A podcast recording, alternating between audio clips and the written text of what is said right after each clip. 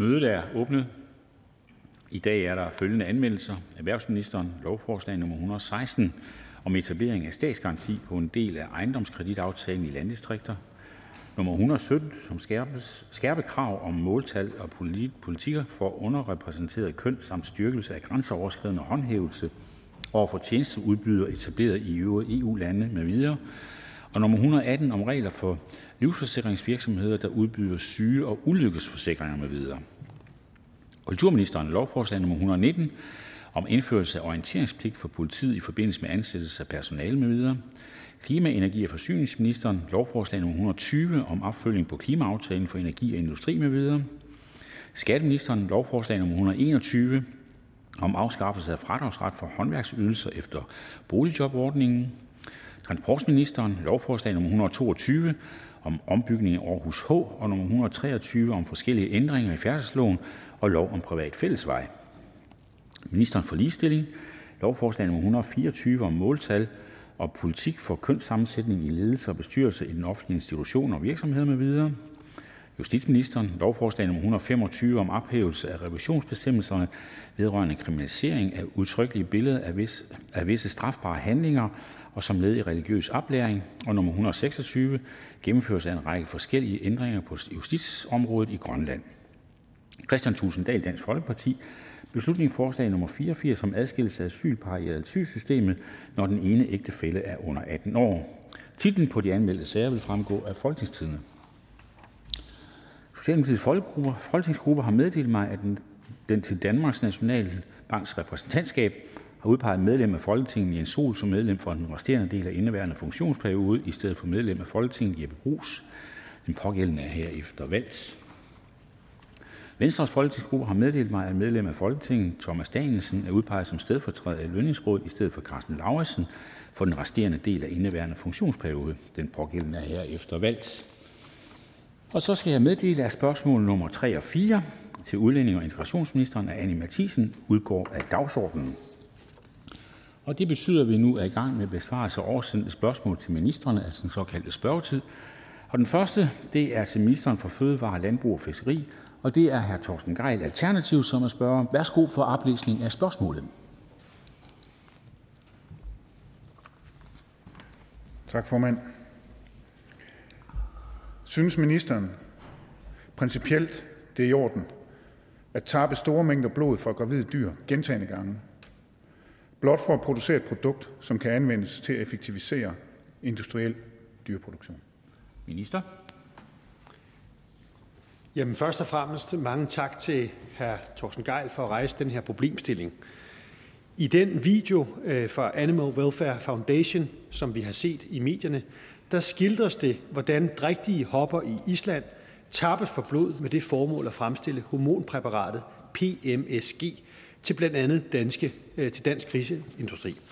Og jeg må sige, at den måde, som produktionen foregår på, den er rystende, og den er øh, fuldstændig uacceptabel.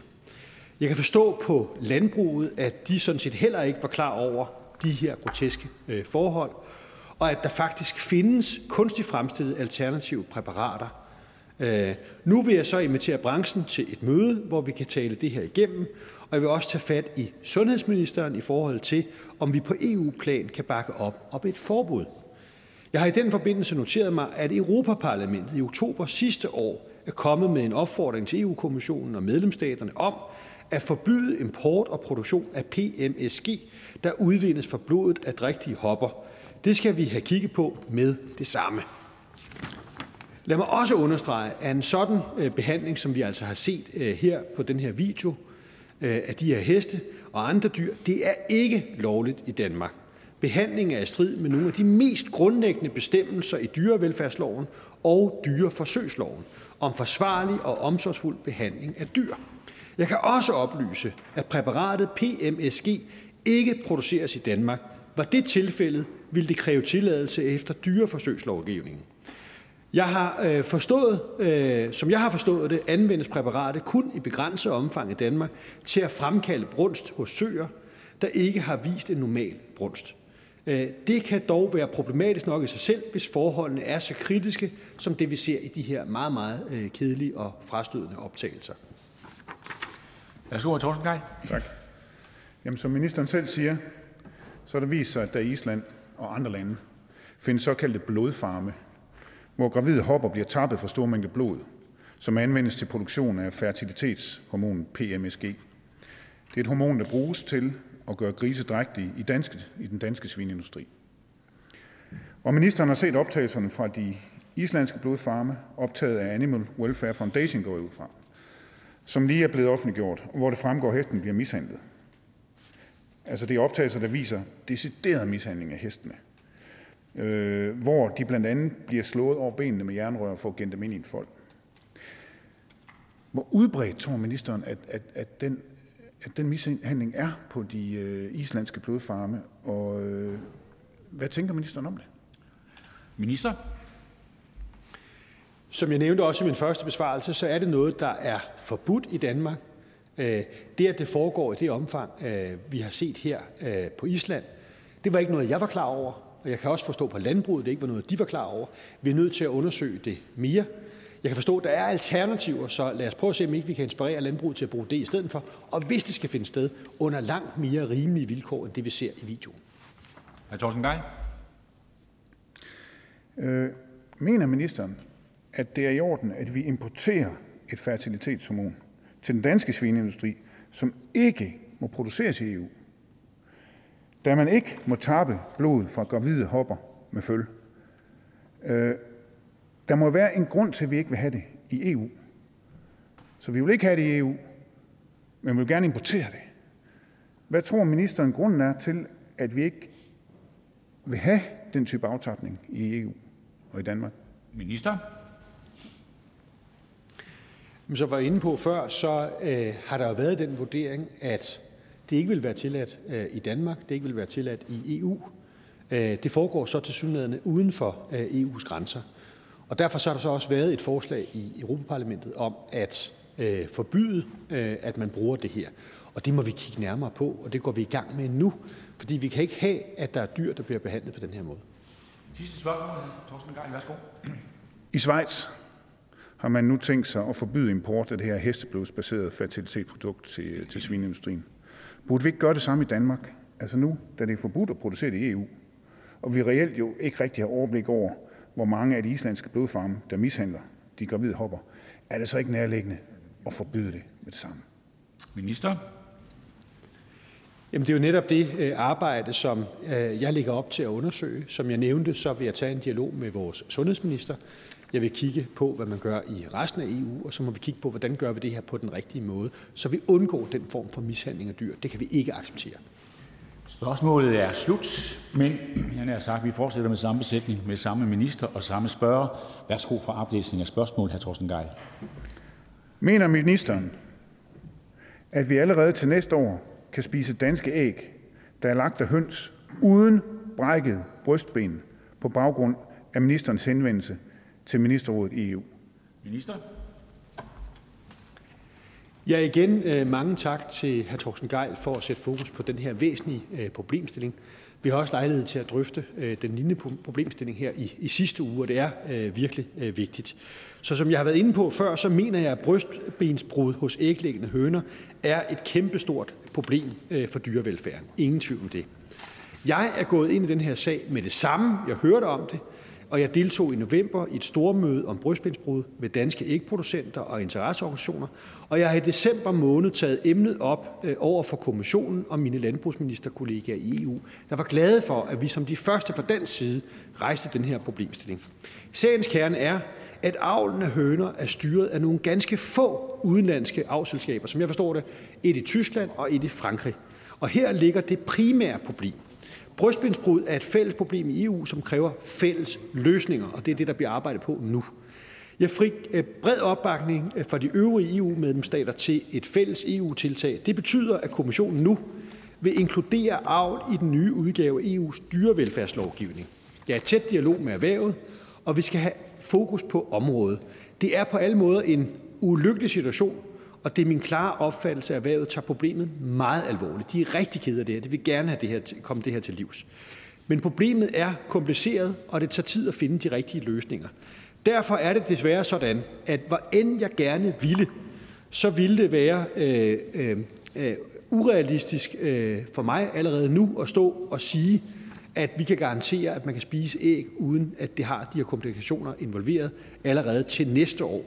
Fordi det er sådan, så at langt, langt de fleste af de høns, vi har, de er avlet på den her måde, så det ikke kan være anderledes. Så man kan simpelthen desværre, hvor end man gerne vil, ikke trylle det om til at være anderledes. Det er et helt avlsprogram, der skal ændres. Det går vi i gang med med det samme, og vi ønsker at handle så hurtigt som overhovedet muligt. Tak for svaret. Altså, vi forstår på ministerens svar her og nu, og det svar, hr. Rasmus Prehn kom med, da jeg tog emnet op i sidste uge, at ministeren ikke mener, at branchen kan gøre noget selv, men at det er avlsprogrammerne hos de to store avlsfirmaer, der skal ændres. Vi forstår også, at ministeren har kontaktet sine kolleger på EU-niveau for at få indskrevet den her udfordring i EU's politik for dyrevelfærd, med henblik på at påvirke de store avlsfirmaer til at avle høner, som mere end 80 procent af dem ikke brækker brystbenet, når de lægger æg, som vi spiser til morgenmad. Og på den ene side er det jo godt nyt. Det er utroligt godt og rettidigt, at ministeren rykker på det her. På den anden side så ved vi jo i virkeligheden ikke, om det her kommer til at rykke noget som helst. Altså i stedet for at se på, hvad vi gør i Danmark, så er sagen nu placeret i EU. Hos nogle mennesker, vi ikke kender, med en tidsplan, vi ikke kender, og en proces, det er svært at følge. Vi kan således sætte os til at vente på, at noget skal ske inden for en eller anden årrække nede i EU. Og det synes vi ikke er tilfredsstillende nok. Derfor vil jeg gerne høre, om ministeren kan være mere konkret. Er der en handlingsplan for den EU, EU-indsats, som ministeren har været så god at sætte i gang? Er der en deadline? Hvornår bliver det indskrevet i EU's politik for dyrevelfærd? Hvordan kan vi komme til at følge processen? Kan ministeren garantere, at det her for eksempel vil blive løst inden for for eksempel fem år? Eller i modsat fald garantere, at der ikke vil gå 10-15 år, før det er løst? Minister? Det mest konkrete, der kan ske i det her, det er, at dem, der fremavler de her læggehøner, at de laver om i det genspor, der er, så man får relativt større høner, der lægger lidt mindre æg. Og det er, som jeg forstår det, det er man i gang med, fordi man er ked af den her problemstilling. Det er der, problemet ligger, og det er der, EU skal presse på. Det, der foregår ude hos den enkelte æggeproducent, der kan man altså ikke gøre nogen forskel. Man har prøvet på et tidspunkt, hvor man troede, det var sidepinden, der gjorde, at man brækkede det her brystben. Så fjerner man dem. Det hjalp ingenting, for det har ikke noget med det at gøre. Det er simpelthen avlen af læggehønen, der er skruet så, meget øh, forkert sammen, så det fremprovokerer det her brystbenbrud. Torsten Geil, værsgo. Altså, jeg føler mig ikke helt betrykket i, at der er hjælp på vej til de her millioner af høns, som brækker brystbenet, når de ligger æg i Danmark, altså inden for en kort årrække. Og så er det, jeg vil høre ministeren, hvorfor laver vi ikke nationale initiativer, der kan lægge pres på EU og på ægavlerne? Hvorfor opdaterer vi ikke dyreværnsloven, så den lever op til sin intention om, at dyr ikke må leve i Danmark? Altså, det står jo i loven, at dyr ikke må leve, og man må jo mildest talt sige, at det bliver omgået i den danske æglægningsproduktion, når millioner af høner brækker brystbenet, når de lægger æg. Hvad kan vi gøre i Danmark, minister, hvis vi ikke har tænkt os at vente på en EU-proces, som vi ikke rigtig ved, hvornår vi løser problemet? Minister? Jeg kan simpelthen love hr. Torsten Geil, at hvis vi kunne gøre noget fra dansk side, så havde vi gjort det. Jeg vil også gerne det her til livs, så hurtigt som overhovedet muligt. Det, der er sagen, det er, at der er groft sagt to steder i Europa, hvor at man øh, altså, laver øh, arbejde med øh, de her læggehøner. Det er i Tyskland, og det er i Frankrig. Det vil sige, det foregår uden for Danmarks grænser. Så hvis man skal have læggehøner, så køber man dem derfra. Man kan ikke købe dem i Danmark. Og derfor, hvis vi vil have æggeproduktion i fremtiden, og der er gode grunde til at spise æg, det er også en del af kostråden, det er fyldt med proteiner og andet, så er det derfra, man har det. Derfor er vi nødt til at ændre det på EU-niveau. Vi kan ikke gøre en forskel i Danmark. Sidste spørgsmål. Værsgo, Torsten Geil. Altså den fornemmelse, jeg står tilbage med, er, at ministeren accepterer, at nu er sagen placeret i EU. Og at ministeren selvfølgelig vil skubbe på, men at det tager tid for at skabe så store forandringer i avlsprogrammerne. Jeg tror, der er en meget stor, stor bekymring om det her problem i Danmark. Og den vil kun være voksen i årene, der kommer. Tror ministeren ikke, det vil være klogt at opdatere dyrvandslovgivningen, så den lever op til sin intention, i stedet for at vi risikerer, at der for eksempel kommer kampagner, som simpelthen oplyser danskerne meget bredt om det her problem, og simpelthen opfordrer danskerne til at boykotte de her æg, indtil problemet er løst? Minister? Vi er åben over for alle initiativer. Det er ikke sådan, vi sidder tilbage med korslagte arme. Vi arbejder hele tiden på det her. Det, vi har identificeret, det er, at hvis vi skal have det her problem løst, så foregår det altså hos de avlere, der øh, ligesom laver genmaterialet til de her læggehøner. Og derfor så er vi nødt til at bruge EU, fordi det er noget, der foregår i Tyskland, det er noget, der foregår i Frankrig.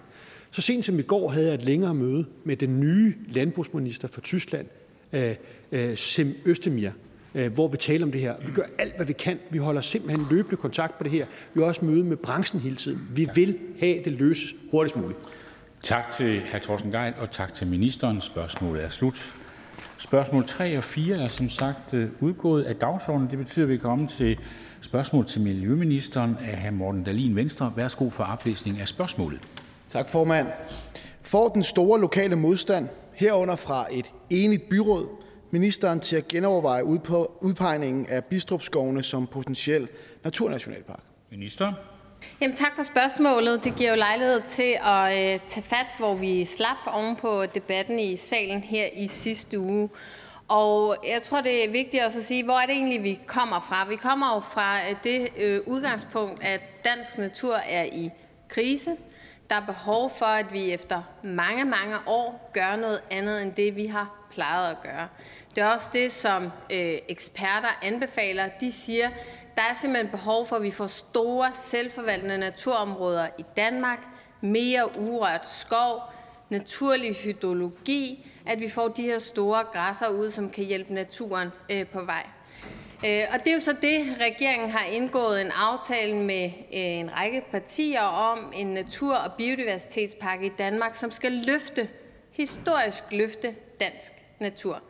Og derfor så var der en proces, som startede allerede før sommeren, hvor vi fik input fra hele landet, fra borgere, fra foreninger, fra kommuner om, hvor kunne de her områder være henne. Og der var cirka 200 øh, områder, der blev meldt ind. Ud af det er der jo blevet traktet ned til en brutoliste på 23. Øh, dem øh, har vi så været i gang med at kigge nærmere på, og et af dem er jo så Bistrupskovene i Lejre Kommune. Og der er det jo vigtigt at sige, at vi har jo sådan set en Øh, et fagligt udgangspunkt, altså en brutoliste på de statslige arealer, hvor vi ved, at her kan vi gøre en reel forskel for Danmarks natur. Og så har vi jo oven på det sagt, at så er det jo vigtigt, at vi får alle de input, der også skal til, inden vi vælger de næste op mod 10 øh, placeringer af naturnationalparker i Danmark.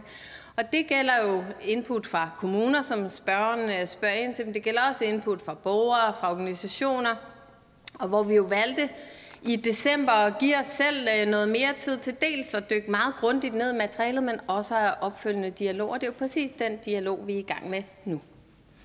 Morten Dahlin, værsgo. Tak til øh, ministeren for, øh, for besvarelsen. Ministeren nævner selv, at dialogen ikke kun skal være med kommuner, men også med borgere og foreninger. Og heldigvis er vi i den situation, at når det kommer til Bistrupskovene, så har borgere og foreninger også allerede været på banen og givet deres holdning meget klart til kende. Øh, der er tale om en lang række foreninger og institutioner i lokalområdet, som er gået sammen og sagt klart nej tak til øh, indhegning i Bistrupskovene. Der er tale om de lokale efterskoler. Der er tale om øh, brugerrådet for skovene. Der er tale om de organisationer, der arrangerer folk, der går meget op i hunde, folk, der går meget op i heste, altså generelt et bredt udsnit af folk, der bruger Bistrupskovene i hverdagen. Og de har alle sammen sagt, vi ønsker ikke indhegning i Bistrupskoven.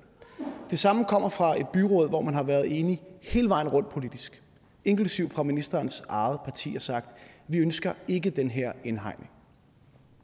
Ministeren nævner så, at der vil være en dialog.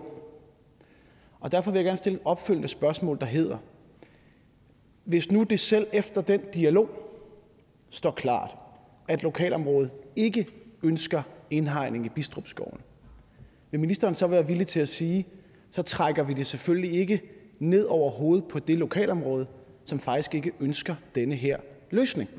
Og hvis ikke ministeren er klar til det, hvad er formålet så med at have en dialog, hvis man allerede har besluttet sig?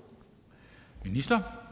Jeg er egentlig glad for, at øh, spørgeren også går ind i at sige, hvordan kan vi sikre, at nogle af de øh, foreninger og borgere, som øh, er aktive, bruger et naturområde rigtig meget, at deres stemme også øh, bliver hørt i den her debat. Det er jo præcis det, vi også gerne har ville sikre, dels med naturvandring, dels øh, med den dialog, som der også er med kommunen. Jeg var selv med på en del af den naturvandring, der var i Bistrup skovene, i forhold til at høre nogle af de øh, input, der er.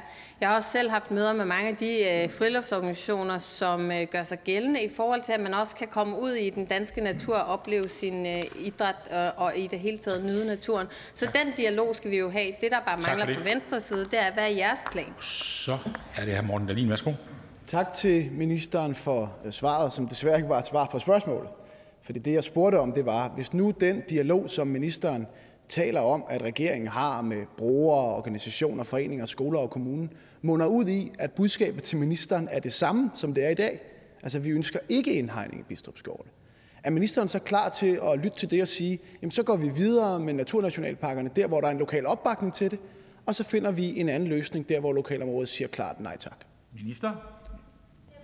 som er rigtig vigtigt her, og som har lagt os meget på hjerte hele vejen igennem, det er at sige, dels skal vi sikre en hjælpende hånd til Danmarks natur, og dels skal vi sikre spændende naturoplevelser til danskerne. Der er rigtig mange, der elsker at komme ud i deres lokalområde, og derfor er vi optaget af at finde gode lokale løsninger. Så der er jo både en proces omkring udpegning af området, så er der en proces omkring gode lokale løsninger. Det er præcis det, vi er i gang med, men jeg må også bare sige, det er jo lidt bemærkelsesværdigt, at Venstre, nu havde vi fire timers debat, der var lidt længere tid i sidste uge, og Venstre er ikke kommet med et eneste bud på, hvad der, der skal gøres for Danmarks tid nu, natur. Men nu får vi det sidste spørgsmål. Værsgo, Ham Dalin. Tak for det. Altså, Venstre ønsker at gøre noget for naturen og ønsker at gøre noget for biodiversiteten. Men det behøver ikke være nødvendigvis præcis på den måde, regeringen ønsker, og uden en reel inddragelse af lokalområdet. Derfor vil jeg bare gerne spørge igen. Hvis nu ministeren, efter den dialog, ministeren siger, hun vil have med borgere, kommuner og foreninger, at de når frem til samme resultat, der hedder lokalområdet ønsker ikke indhegning i Bistrupskovene. Vil ministeren så være klar til at lytte og sige, så dropper regeringen selvfølgelig også de planer? Minister? Hele formålet med at have dialog, det er jo netop at lytte på de synspunkter, der kommer. Og lige nu er der jo så de her øh, plus 20 områder på statens arealer, hvor vi er i dialog blandt andet med foreninger og kommuner osv. Men Venstre svarer jo bare ikke på, vi vil gerne hjælpe naturen, men, men, men, men, men. Det er bare det, vi hører igen og igen fra Venstre side. Der må jeg bare sige, det taber både naturen og alle de danskere, der elsker naturen altså på. Tak for det. Spørgsmålet er slut. Tak til hr. Morten Dalin og tak til ministeren. Og vi går videre, og nu er det spørgsmål til skatteministeren af hr. Bertel Hård og Venstre. Værsgo for oplæsning af spørgsmålet. Hvad vil ministeren gøre for at befri erhvervslivet for den byrde, som det nye svenske registreringskrav indebærer? Minister? Tak for spørgsmålet. Det er jo min første gang som minister til at svare spørgsmål her i Folketinget, så jeg synes, at det, det er en ære at få lov til at få spørgsmål stillet af, af Folketingets længst siddende medlem. Så tak for det. Lad mig starte med at understrege, at ligesom min forgænger vil arbejde for, at der findes en løsning på de administrative udfordringer, som de svenske registreringsregler medfører for danske arbejdsgiver med svensk bosatte medarbejdere, der arbejder hjemmefra. Jeg deler øh, Grænsehindringsrådets og danske virksomheders bekymring for, at de nye svenske regler kan udgøre en barriere for velfungerende arbejdsmarked i Øresundsregionen. Det har min forgænger flere gange skrevet til den tidligere svenske finansminister, senest 1. november sidste år, fra dansk side er det også flere gange understreget, at der hurtigt bør findes en løsning på de administrative udfordringer, som de nye svenske registreringsregler medfører for danske arbejdsgivere. Som spørgeren ved, er det ikke et problem, som er opstået på grund af danske regler. Det, der er tale om interne svenske regler, som kun Sverige kan ændre. Herudover har Sverige et stærkt ønske om at koble løsningen på problemet med de interne svenske registreringsregler til en genforhandling af Øresundsaftalen. Det er både en mere tidskrævende og kompliceret vej at gå, blandt andet fordi en genforhandling af Øresundsaftalen, herunder en udvidelse af hjemmearbejdsreglen for offentlige ansatte, kan have betydelige provenymæssige konsekvenser for Danmark. Vi har fra den side understreget, at det, ikke at det ikke er nødvendigt at koble en genforhandling af Øresundsaftalen og en løsning på de problemer, som de svenske registreringsregler medfører for danske arbejdsgivere. Problemet er opstået som følge af en intern svensk lovændring og kan og bør løses uafhængigt af Øresundsaftalen. Vi har et stærkt ønske om en løsning for de berørte danske arbejdsgivere.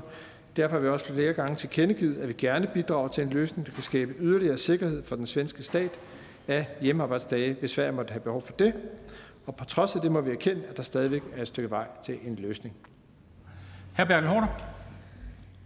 Jeg vil gerne begynde med at ønske den nye skatteminister tillykke med den vigtige og vanskelige post.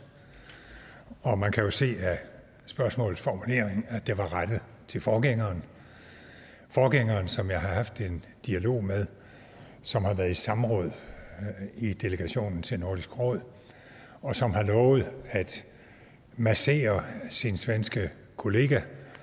Og jeg forstår, hvilket er nyt for mig, at der i november var en henvendelse fra den daværende skatteminister til den svenske kollega. Men nu er der jo så gået endnu flere måneder, og jeg vil gerne understrege, at det, der gjorde dybt indtryk på mig, det var et langt brev fra begge arbejdsmarkedets parter. Det er altså ikke en arbejdsgiversag, det her. Lønmodtagerne er også modstandere af det, for det hænger jo sammen med det, som det næste spørgsmål handler om, at vi skal fjerne hindringer for trafik og pendling over Øresund, for derved bliver både Danmark og Sverige rigere. Minister? Ja, og tillader mig også at anerkende øh, hr. Bertel Hårders øh, indsats øh, netop for at få en stærkere integreret Øresundsregion og tage den her sag op. Og som jeg sagde, så er det rigtigt, at min forgænger sendte et brev til den daværende svenske finansminister, nu statsminister, per 1. november. Og jeg har tilladt mig forud for spørgetimen her også at følge lidt op på, hvordan kommer vi videre. Og der er en dialog og forhandlinger. Jeg øh, har videregivet selvfølgelig ønsket om, at vi fortsætter øh, med det, der virkelig må være vores fælles mål, nemlig at fjerne de hindringer, der er for pendlerne. Jeg er helt opmærksom på, at det ikke alene er et arbejdsgiverproblem, men det også er et medarbejderproblem. Hr. Bertel Horner. Jeg vil gerne takke for den gode vilje, som, som begge svar udtrykker. Men jeg vil tilføje et ønske om, at den nye minister vil kontakte sin nye svenske kollega. Det er jo et nyt ministerhold, både i Danmark og Sverige. At det kan føre til en dialog om noget, som er vigtigt for både Danmark og Sverige. Tænk på den store arbejdsløshed på den anden side af sundet. Tænk på vores mangel på arbejdskraft. Vi har brug for, at så mange arbejdsgivere som muligt, så mange virksomheder som muligt, beskæftiger svenskere, både her i landet og i Skåne. Minister, værsgo. Tak. Jeg vil gerne øh, kvittere øh, for spørgsmålet og opfordringen. Øh, og jeg synes også, det er væsentligt faktisk at forfølge den problematik, for jeg er enig med hr. Bertel Hårder i, at det er jo helt åbenlyst, at på et tidspunkt, hvor vi har så stor mangel på dansk arbejdskraft, øh, så burde det noget af det nemmeste være at øh, også invitere nogle af de svenske arbejdsløse indenfor. Om det bedste vej frem er et brev, eller om det er i hvert fald at fortsætte dialogen. Jeg vil gerne kvittere og også sige, at jeg skal nok være meget opmærksom på den dialog og også fremskridtene i det. Sidste spørgsmål, hr. Bertel Hårder. Værsgo. Jeg synes, at både denne sag og den næste, vi skal drøfte, kan begrunde både en telefonopringning, men også et besøg hos kollegaen. Og jeg er sikker på, at jeg har samarbejdsministeren bag mig, når jeg opfordrer til det. Han har jo sammen med sin svenske kollega besluttet, at nu skal man gøre en fælles indsats for, at Øresund kan vokse sammen igen. Minister? Øh, jeg tiltrådte i fredags, så jeg har simpelthen ikke hilst på nogle af mine kollegaer rundt omkring, øh, men jeg antager, at jeg inden for en overskuelig fremtid kommer til også at have et møde med min svenske kollega. Og jeg vil gerne øh, der nu tilkendegive, at det her det bliver et af de punkter, jeg vil tage op med min svenske kollega. Tak for det. Spørgsmålet er slut, men vi fortsætter med skatteministeren og hr. Bertel Hårder som spørger. Værsgo for oplæsning af spørgsmålet. Hvad vil ministeren i lyset af nedgangen i antallet af pendlere trods høj arbejdsløshed på den svenske side af sundet gøre for at fjerne grænsehindringer i Øresundsregionen, blandt andet på skatteområdet, for at tiltrække flere svenske pendlere? Minister. Tak for spørgsmålet. Lad mig starte med at fremhæve, som, som spørgeren ved øh, og har haft en aktie i, at Danmark og Sverige med indgåelsen af Øresundsaftalen for knap 20 år siden har fjernet de største skattemæssige barrierer for integration af arbejdsmarkedet i Øresundsregionen. Forenklet sagt sikrer Øresundsaftalen, at privatansatte pendlere udelukkende beskattes i arbejdslandet, hvis der arbejdes mere på arbejdspladsen end hjemme i bopælslandet. Og hvis for eksempel en person, der bor i Danmark og er ansat i Sverige, arbejder den meste af tiden i Danmark, bør det klare udgangspunkt være, at der skal betale skat i Danmark på samme måde, som det gælder for andre, der bor og arbejder her i landet. Øresundsaftalen kan, som den er, rumme en væsentlig ændring i arbejdsmønstrene. Selvom udviklingen måtte gå hen mod øget hjemmearbejde i visse sektorer, synes jeg derfor ikke, der er behov for at lave en generel ændring af aftalen. Når det er sagt, så er der selvfølgelig stadig ændringer, der kan overvejes. Blandt andet har flere Øresundspendlere i perioden under coronapandemien været nødt til at arbejde så meget hjemmefra, at de er blevet beskattet af hjemmearbejdsdage i bopælslandet, i stedet for i det normale arbejdsland. Det er forståeligt nok, øh, det er forståeligt nok at denne situation kan medføre usikkerhed og besvær for pendlerne. I forbindelse med en genforhandling af Øresundsaftalen bør muligheden for yderligere fleksibilitet i hjemmearbejde ved lignende fremtidige pandemisituationer derfor overvejes. Et andet forslag, der tidligere har været rejst, er at udvide de særlige regler for hjemmearbejde for privatansatte i Øresundsaftalen til også at omfatte offentlige ansatte. Jeg synes som udgangspunkt, at der er en rimelig balance i de gældende regler. På den ene side hensyn til udbetalingslandets ønske om at kunne beskatte lønindkomst, der betales af offentlige midler. På den anden side hensyn til bopælslandets ønske om at kunne beskatte arbejds, arbejde udført i dette land af personer, der bor der. Forslaget kan ikke anskues isoleret fra provenyudvekslingsordningen i Øresundsaftalen. Bliver offentlige ansatte også omfattet af provenyudvekslingsordningen, vil den årlige nettooverførsel overførsel fra Danmark til Sverige blive forøget med et 60 millionbeløb. Og det er naturligvis også medvirkende til at komplicere de kommende drøftelser med Sverige om forskellige elementer i Øresundsaftalen.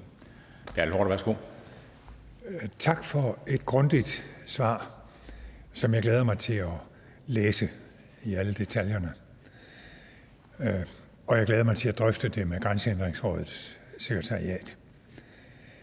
Øh, det hele blev aktualiseret under coronakrisen, som i øvrigt ikke er slut endnu, hvor jo utallige lønmodtagere blev bedt om at arbejde hjemme, og for nogle er det jo blevet vanedannende, så de stadigvæk indimellem arbejder hjemme. Hvor de, blot fordi de arbejder hjemme, så bliver de beskattet på en anden måde, end hvis de arbejder på virksomheden. Jeg synes, en kan sige sig selv, at det er et oldnordisk princip, som ikke holder i længden, fordi hjemmearbejde er blevet en del af arbejdslivet i Norden. Og så kan det ikke nytte noget, at man har vidt forskellige øh, regler, som gør, at man straffes, hvis man arbejder hjemme. At man får et byråkratisk helvede, hvis man arbejder hjemme, skal beskattes i to lande osv. Og jeg vil gerne fremhæve ministerens kollega, socialministeren. For jeg rejste et fuldstændig tilsvarende spørgsmål over for hende, og hun afgjorde på 14 dage, at de, der arbejder hjemme, de bliver, når det gælder det sociale, behandlet fuldstændig som om de arbejder ude. Kunne det ikke være udgangspunktet for en drøftelse med den svenske kollega og for en ændring af Øresundsaftalen? Minister? Det vil jeg simpelthen ikke afvise. Altså, jeg synes, det lyder fornuftigt at tage det med også. Nu har jeg jo en gang tilkendegivet, at det her bliver tema på mit første møde med min svenske kollega, når den tid kommer. Øh, og det vil jeg meget gerne øh, kigge ind i. Hr. Bertel? Jeg er meget glad for, at ministeren ikke afviser noget. Og jeg prøver ikke at score politiske point på det. Jeg er kun ude på at få løst et problem, som rigtig mange øh, venter på, at vi får løst. Tænk lige på, vi havde 17.000 pendlere, som hver dag kom til Danmark før coronakrisen. 90 procent af dem var svenskere, der arbejder i Danmark. Det er lige dem, vi har brug for. Nu skulle man så tro, de vendte tilbage, men det har de ikke gjort. Kun i mindre omfang. Derfor er det så alvorligt. Minister? Mit indtryk, og nu siger jeg indtryk, fordi jeg har ikke dokumentation til at bakke det op, er, at mange af de svensker, der arbejder i Danmark, har jo været i restaurationsbranchen, i vores butikker osv.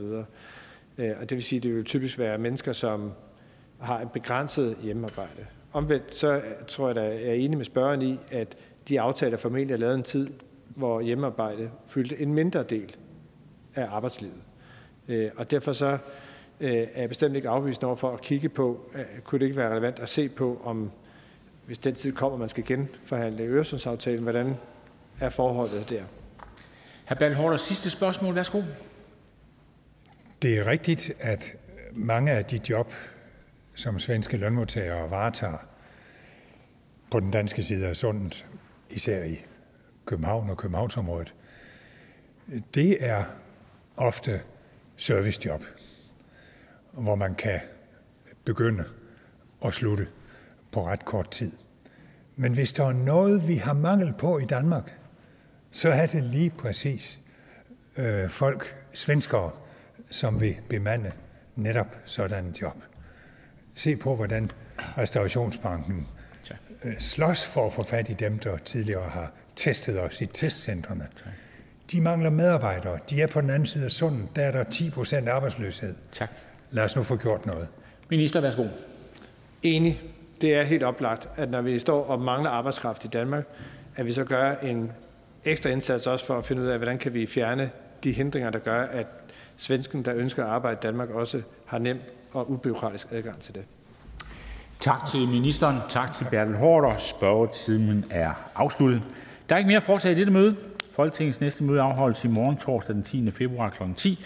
Og jeg henviser til den dagsorden, der vil fremgå af Folketingets hjemmeside. Mødet er hævet.